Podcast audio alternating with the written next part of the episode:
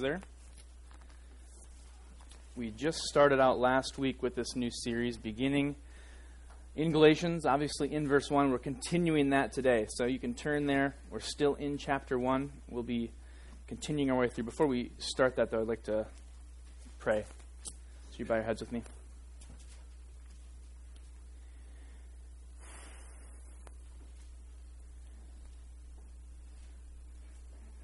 Oh, Lord, our hearts are prone to wander, Lord, as we sang in that song.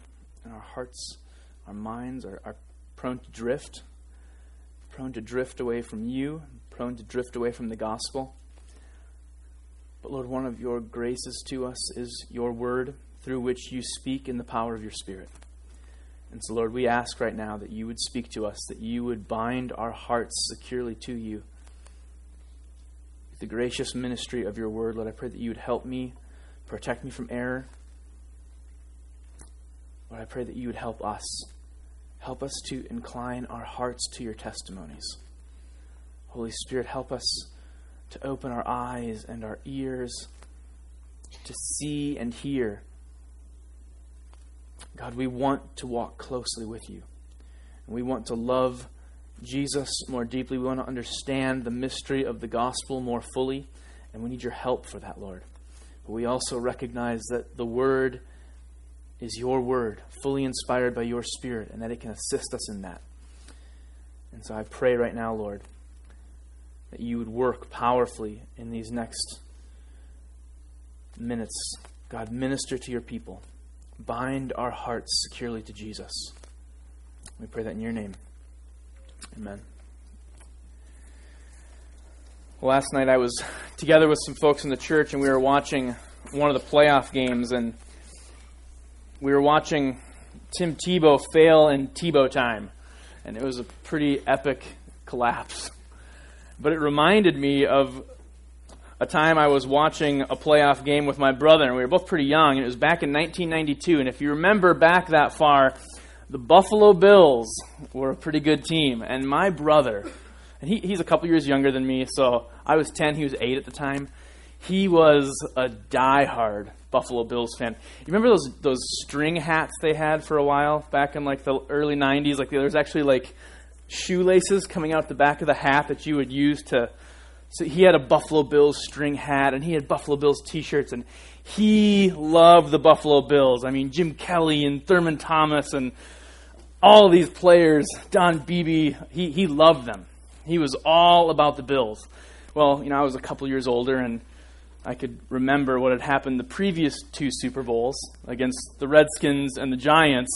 And so I kind of had an inkling the Bills weren't going to win.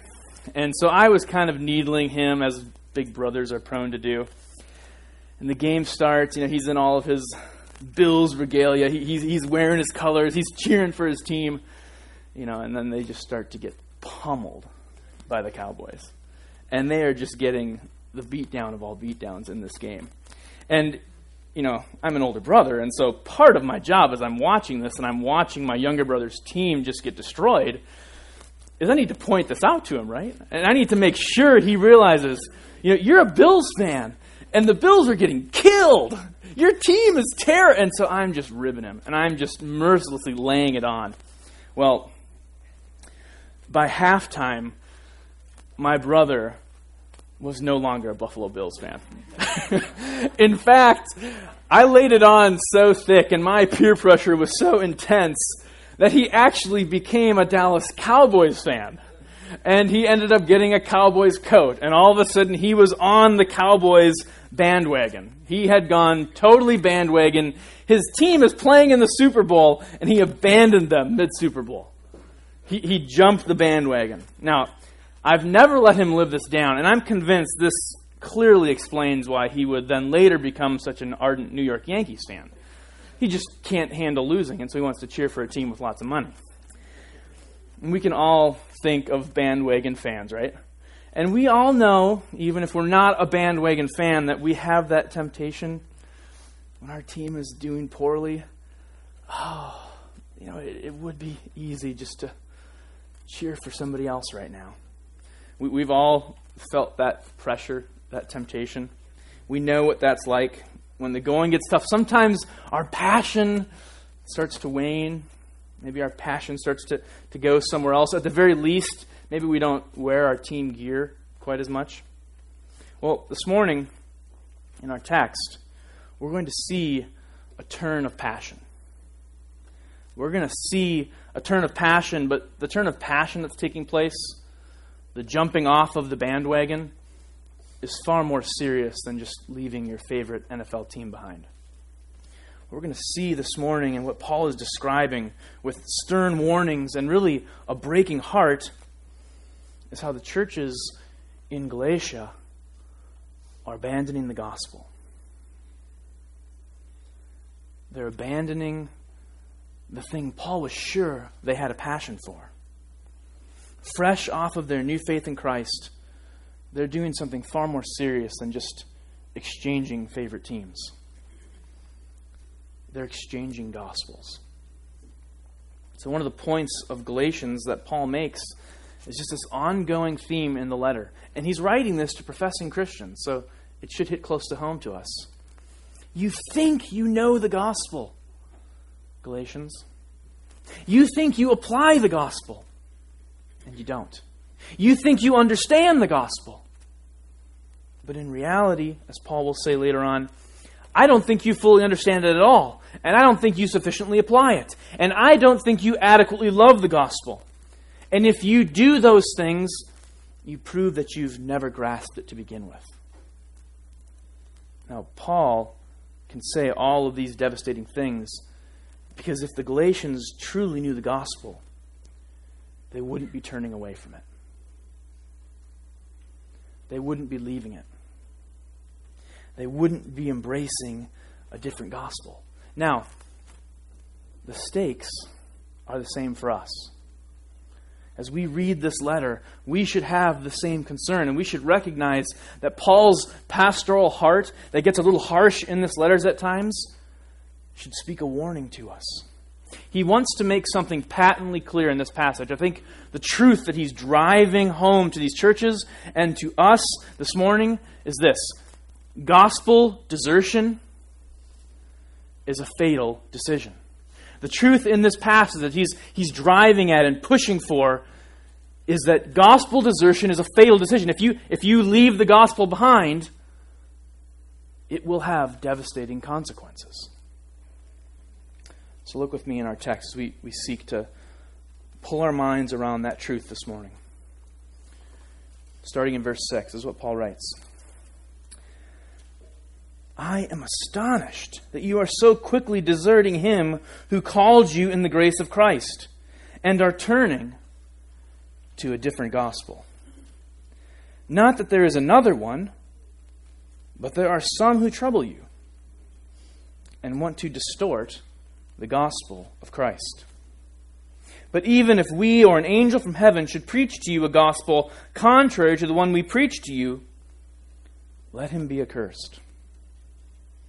As we have said before, so now I say again, if anyone is preaching to you a gospel contrary to the one you received, let him be accursed. For am I now seeking the approval of man or of God? Or am I trying to please man? If I were still trying to please man, I would not be a servant of Christ.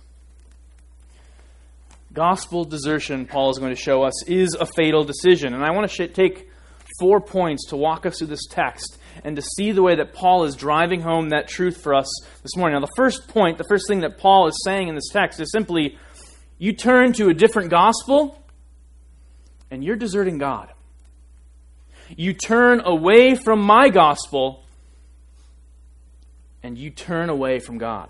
Galatians 1:6, he writes, I am astonished that you are so quickly deserting him who called you in the grace of Christ and are turning to a different gospel. Now, this is actually kind of surprising language. Typically, when Paul writes a letter to a church, he introduces himself, he addresses the people that he's writing the letter to. He'll have some sort of doxology in there where he worships God along with the church as he's writing the letter. And then typically, he praises God for them. He thanks God for them. There's a section of thanksgiving. And what's conspicuous by its absence in Galatians is there's no thank you. Paul, an apostle, right? Remember that from last week? Not according to man or through man, right? And then he goes on to lay out what the gospel is. And this is where, if you've ever read one of Paul's letters before, we should be expecting, I thank God for you, Galatians. I pray for you, Galatians. Thank you for your partnership in the gospel, Galatians. Silence. Now, this is especially surprising when we think of like a letter to the Corinthians. Think of the stuff that's going on in Corinth. You've got super apostles who are trying to pretend like Paul isn't really as important an apostle as they are. You've got spiritual gifts just completely out of whack. And you've got massive immorality. You've got a man sleeping with his stepmother in the church, and the church is apparently condoning it. And in Corinth, in that letter, Paul expresses thanksgiving. Why not here? In fact, the difference is so startling, it's not just that Paul doesn't say thank you for them. He opens with a remark of astonishment and shock. Now, why the intensity, Paul? Well, he explains in verse 6 here, Galatians is different. The doctrinal issues at stake, the things being attacked in Asia Minor, they are the most serious of any letter in the entire New Testament. I'm shocked, Paul says, because you're deserting the gospel. I'm astonished, which is really just a way of saying subtly, I'm appalled with you. Now, here's what I think is interesting. Think with me for a second. Isn't this really sort of the opposite of how we react?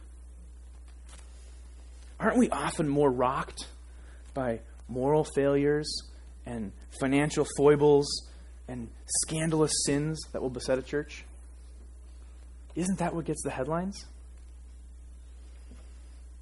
Countless churches, corrupt and obscure, and add to the gospel of Christ. And we hardly hear a whisper.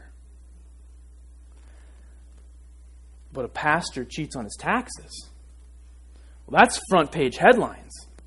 Now, I say that not to downplay the seriousness of moral and financial sin. Those are serious things. Paul doesn't hold back when he addresses those sorts of issues in other letters. But he's clear here by not saying thank you and thanking the Galatians for their partnership in the gospel. He is making an obvious point.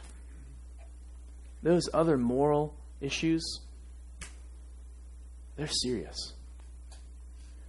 Gospel desertion, that's deadly serious. Paul is righteously angry. He gives this severe rebuke to the Galatians, and I can't imagine him saying it any more sternly. I'm astonished with you that you're so quickly deserting him who called you. These churches are deserting the gospel for forgeries. And what makes it so shocking is what we read about these churches in Acts.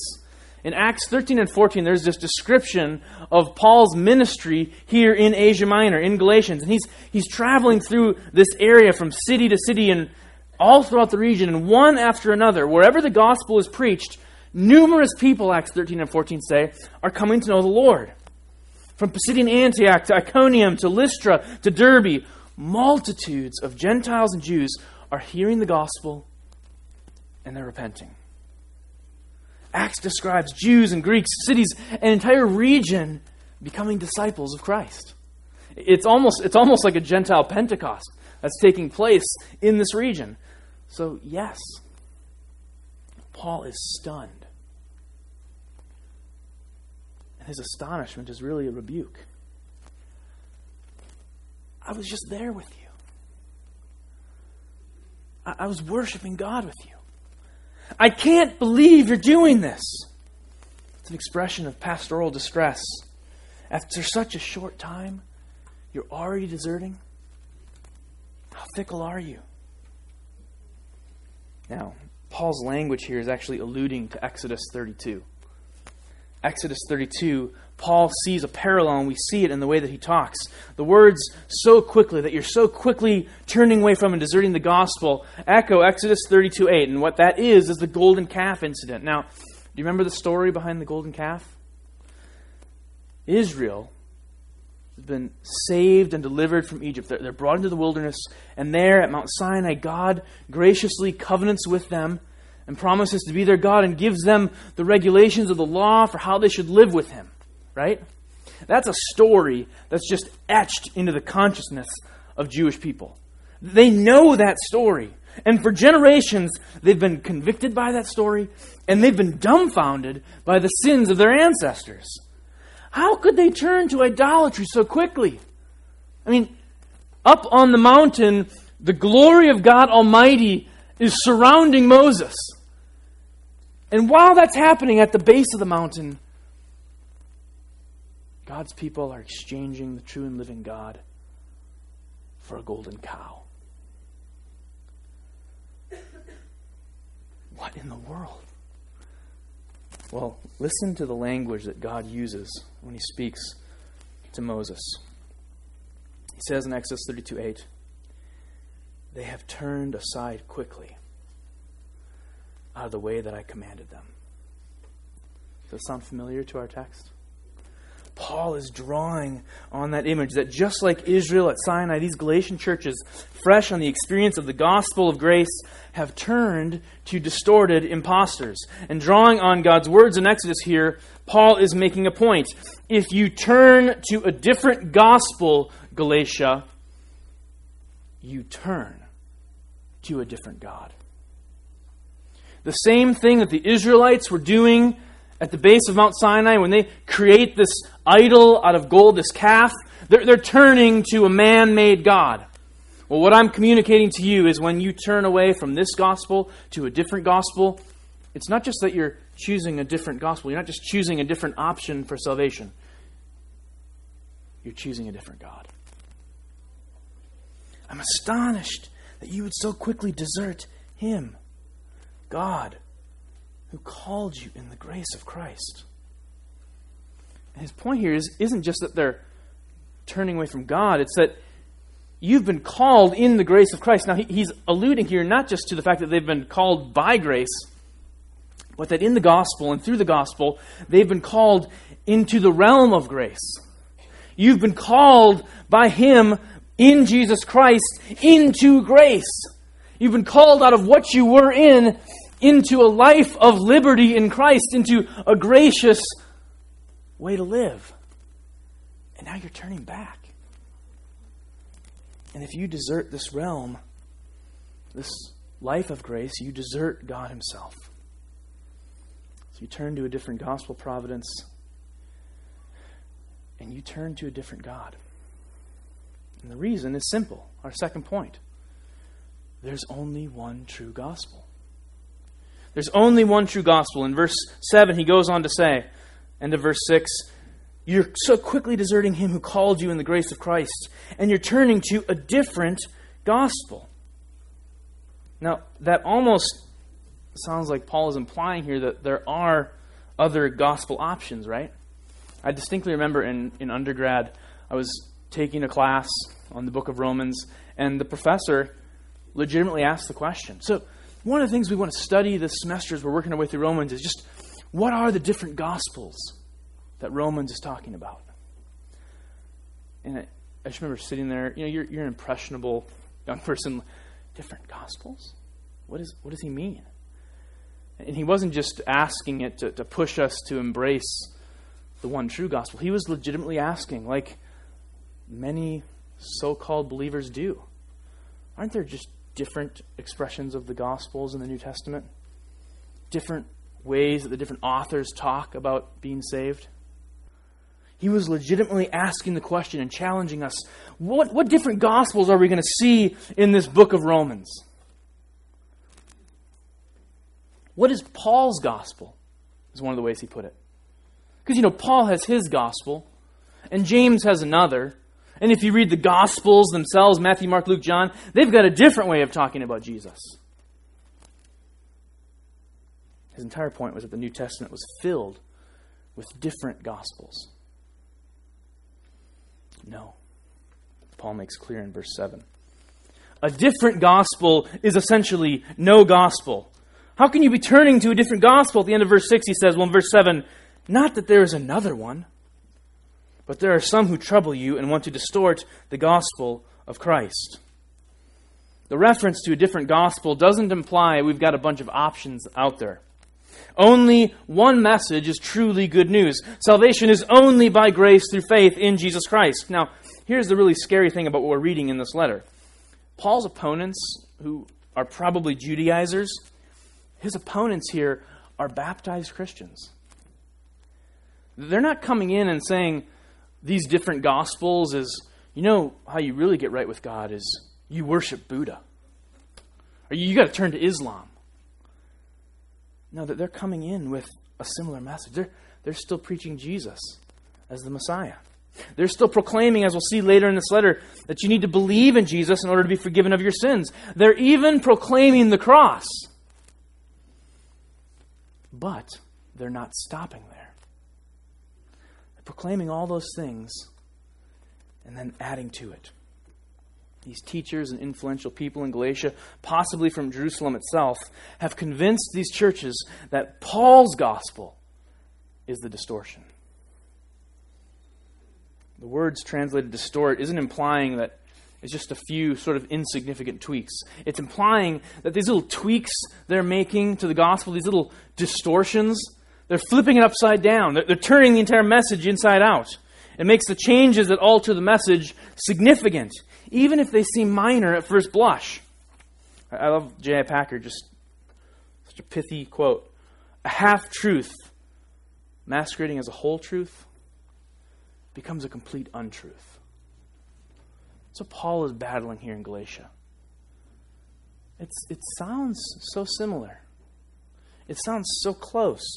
The so-called gospel of his opponents, Paul says, might sound close, but it's no gospel at all. It's actually twisting the truth of salvation in Christ. And his point is, any adjustment to the gospel robs it of grace.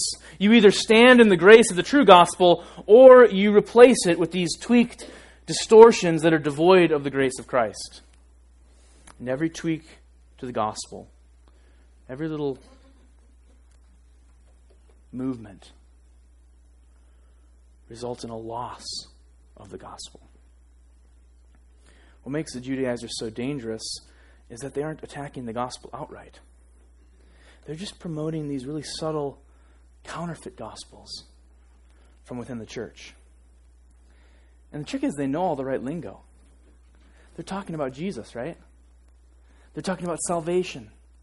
They're talking about faith. We could probably even say they're in the care groups. They're sitting next to you. And the same thing happens in the church today. That professor I had in college, he would have called himself a Christian.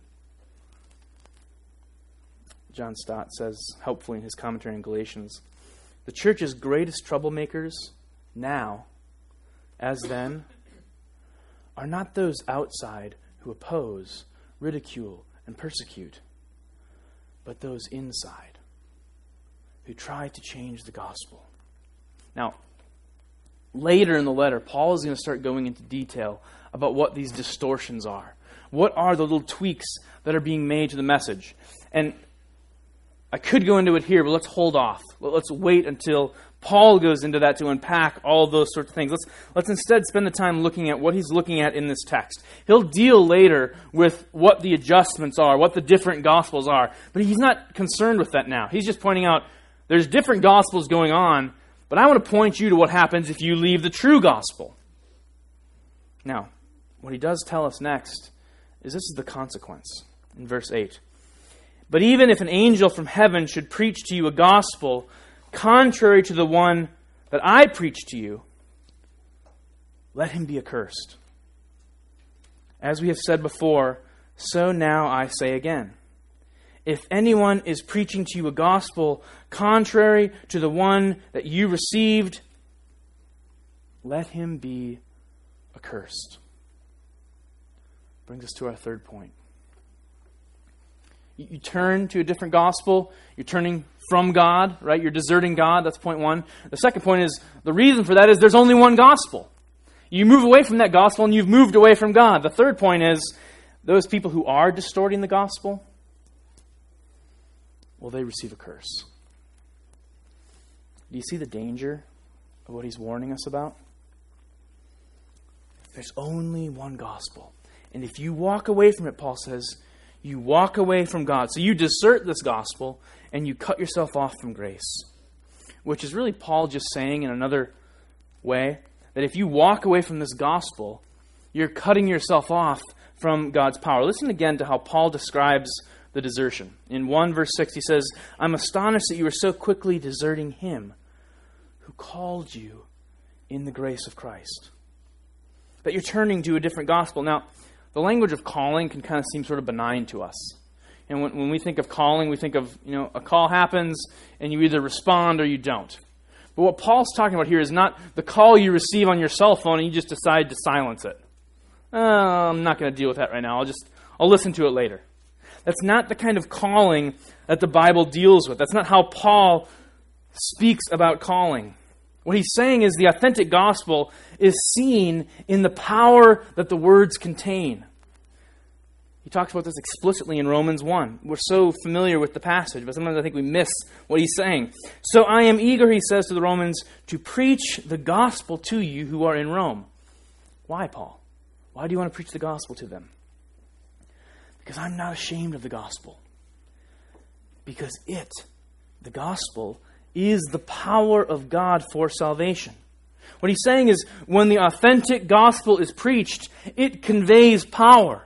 It accomplishes exactly what it intends to accomplish. That's the calling that Paul is talking about here. The true gospel of grace comes, and it's not just words that come. When the true gospel of grace comes, there's power in those words because they are God's words. God's word is power. It creates, it accomplishes what it wants to. And so the gospel is the call of God by grace. So why are we talking about all that? Well, here's the rub. If the gospel is distorted, it's stripped of its power.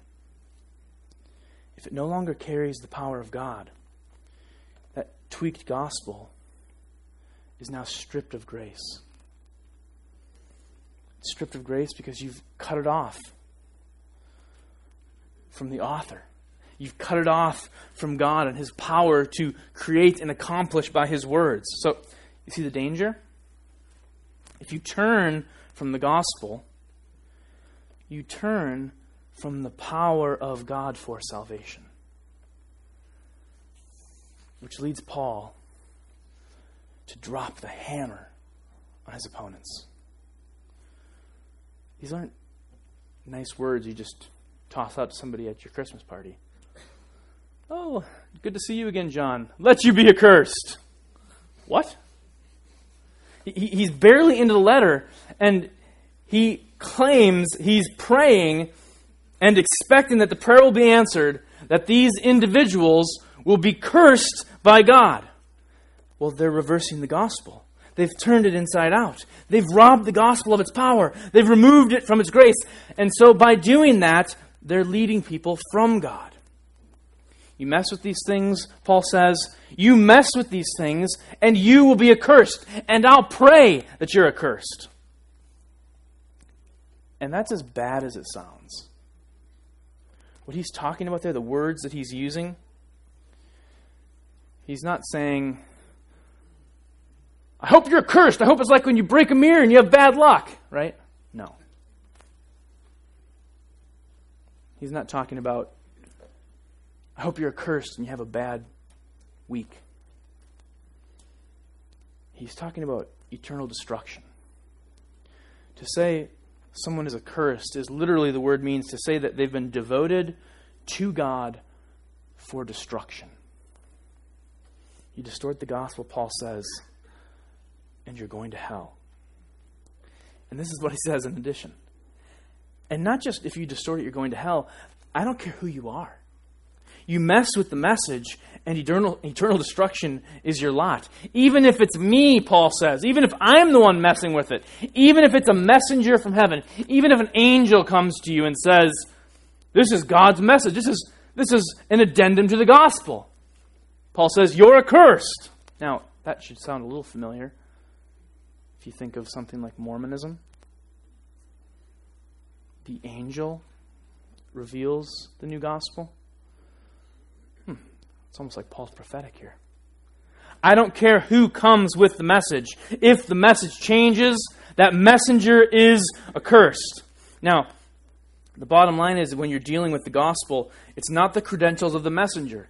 Paul says it doesn't matter how much street cred the person coming and talking is. Even if Peter comes and tweaks this message, Peter will be accursed. Luther makes a great point in his commentary. He says, if Paul or Peter or an angel tweaks the message, they'll be accursed. But if Judas or Pilate or the high priest come and they preach the right gospel, people will be saved by it. Now, he's over-exaggerating things to make a point. It doesn't matter who's speaking it. What matters is the content. Are they proclaiming the message accurately? Paul's not going to get into a fight over who should be more significant. He's just going to point us to the message. And if you mess with that, Paul says, even if I mess with it, hold me accountable to it, Galatians, you go to hell. Now, if the gospel distorters of the message are going to hell because they're stripping the gospel of its power to save, what does that say for the people who believe the perversions? I think that's an implication Paul is trying to help the Galatians to see, that we need to see. You get what this means, Galatia? The people who are peddling this garbage to you, they're going to hell. Because they've been cut off from God. But if you buy into this garbage they're selling, you'll end up in the same place. You want to know why Paul is so angry in this letter? Because he sees churches filled with people that are on the brink of destruction. They're literally in the process of turning away from God. And then, suddenly at the end, Paul concludes with something that just seems almost out of place, right? You're reading along and he drops this anathema on his opponents in Galatia. And then in verse 10 he says, "For am I now seeking the approval of man or of God? Am I trying to please man? If I were still trying to please man, I would not be a servant of Christ." Well, here's our final point this morning. Gospel desertion feeds on the fear of man. I think Paul is saying that by way of stating the opposite. In Paul, what he says, in my life, fear of man has been totally broken. Now, fear of man, some of you are sitting here thinking, fear of man? What in the world is fear of man? I'm not afraid of man. I'm afraid of cancer. I'm not afraid of man. When he says fear of man, when I talk about fear of man, we're talking about things like peer pressure. We're talking about caring more about what people think about you than what about God thinks about you. And then acting in accordance with those fears. Well, Paul says, I don't care anything about trying to please people. My express goal, my only goal, is to please God. Now, if Paul is seeking to garner favor with people, his point here, if I'm trying to win a popularity contest, I'm not going to write a letter where I'm yelling at you, Galatians. That's not how you get popularity. I'd come and woo you. Oh, I love you so much. Please come back to my message so we can be friends again. If Paul really cares about what people think, is he going to walk in and start cursing people and saying, you're cursed and you're going to hell and you're going to hell and all of you people, if you follow them, you're going to hell too? How to win friends and influence people, right? You yell at them and the people they like, you curse and condemn to hell. No, not at all. Paul's whole point is, if that was my goal, I wouldn't be doing any of this. I'm emphatically saying, I've preached the gospel from A to Z. I've left nothing out. And contra the accusations of my opponents, you know the whole gospel. Fear of man has been broken in me. But here's his point, I think, that he's making. All I care about, Paul says, is pleasing God. And part of your problem, Galatians, is that you still care about pleasing men. Part of the reason you're being tempted right now to turn away from the gospel is because you care more about what people think and about what people say than about what God says. The implication is that where fear of man is not broken, gospel drift can settle in. And here's why. The gospel, it glorifies God, not man, right? The gospel doesn't make people sound real good. The only way you get to sound good in the gospel equation is if you admit, you know what? I'm bankrupt without Jesus. My sins are terrible and I need to be saved. It makes God seem incredible. It makes God seem glorious. It makes God seem worthy of praise. And that's not what our flesh longs for. Now, remember that opening illustration of my brother with the Buffalo Bills? He's 8 years old. We'll give him a break. But why does he care? Why does he switch allegiance to the Cowboys? Why does he desert Bruce Smith and the Bills? Because he cared about what I thought. Because what I thought mattered more to him than his commitment to his team. There's massive amounts of peer pressure going on in our living room during that Super Bowl. A little manipulative 10-year-old is making fun of his 8-year-old brother, and the 8-year-old boy succumbs to the peer pressure. Okay, I'll be a Cowboys fan. Worked really well for a few years. It's not working so well now. Sorry, Woody. And we can look at that and think, oh, yeah, it's so silly. But we're tempted in bigger ways to act and operate the same way. That's the potential that fear of man has due to us, ultimately. Luther says this in his commentary on Galatians. This, preaching the gospel, is not preaching that gains favor from men and from the world. For the world finds nothing more irritating and intolerable than hearing its wisdom, righteousness, religion, and power condemned. For if we denounce men and all their efforts, it is inevitable. It is inevitable. It will happen that we will quickly encounter bitter hatred, persecution, excommunications, condemnation, and execution. You embrace this gospel that shows the world all of its failings, and the world will not be pleased with you. The striking thing about the class I was taking in college from that professor was that that professor used to be an elder at one of the most faithful, gospel-loving churches in the world. He was an elder at Bethlehem Baptist. For some of you, that means something. He was an elder and the right-hand man, in some ways, of John Piper early in his career. He loved the gospel.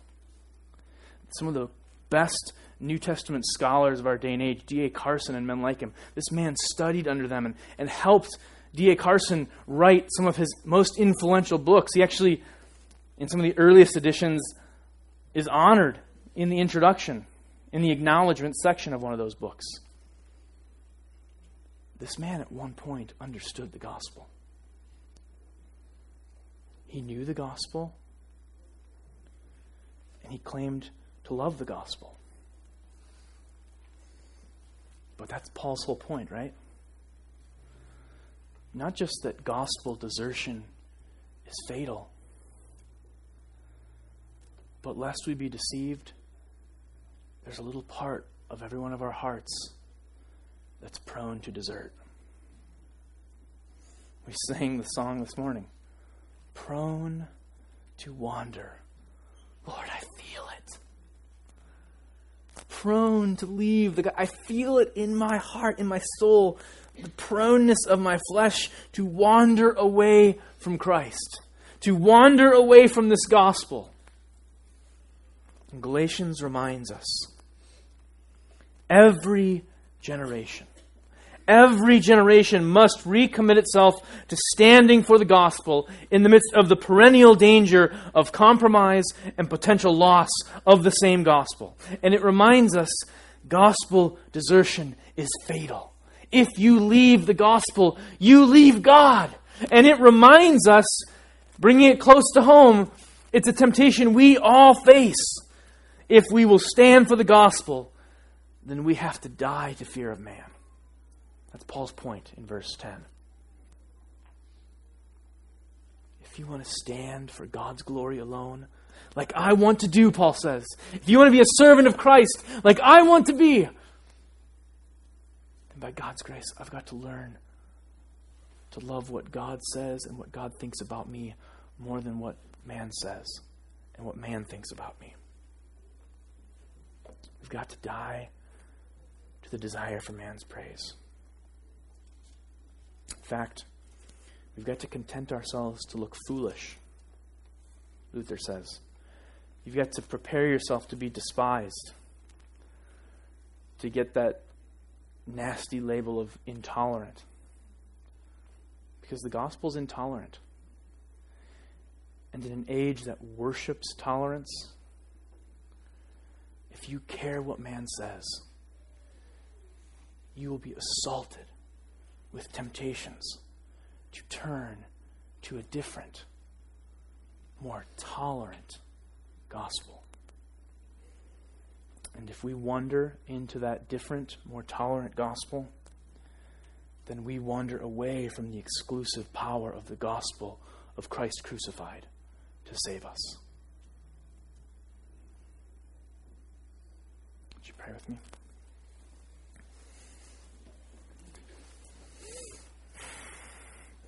God,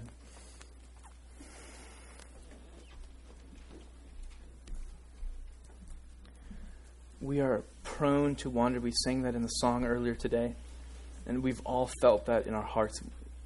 We've all felt that temptation to walk away, to allow our passion for you, our passion for Christ and Him crucified, our passion for the gospel to dim.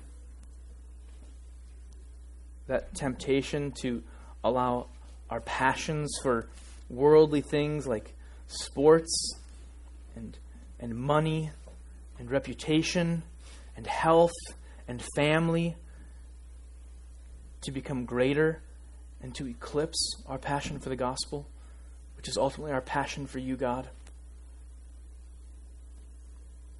And so, Lord, we ask humbly for your help.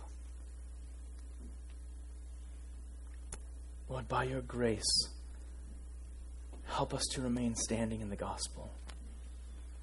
By your grace, fill us with the sustaining power of your gospel. Lord, by your grace, help us to put to death fear of man and the craving to win the approval of men. God, I pray that you would make us here at Providence, make me, make these people, give us Paul's heart to be consumed with your glory and your honor and your praise over everything else, to the exclusion of everything else. Jesus, would you do that? Lord, we thank you for your promise that you who began a good work in us will see it to completion. We pray this in your name, Jesus. Amen.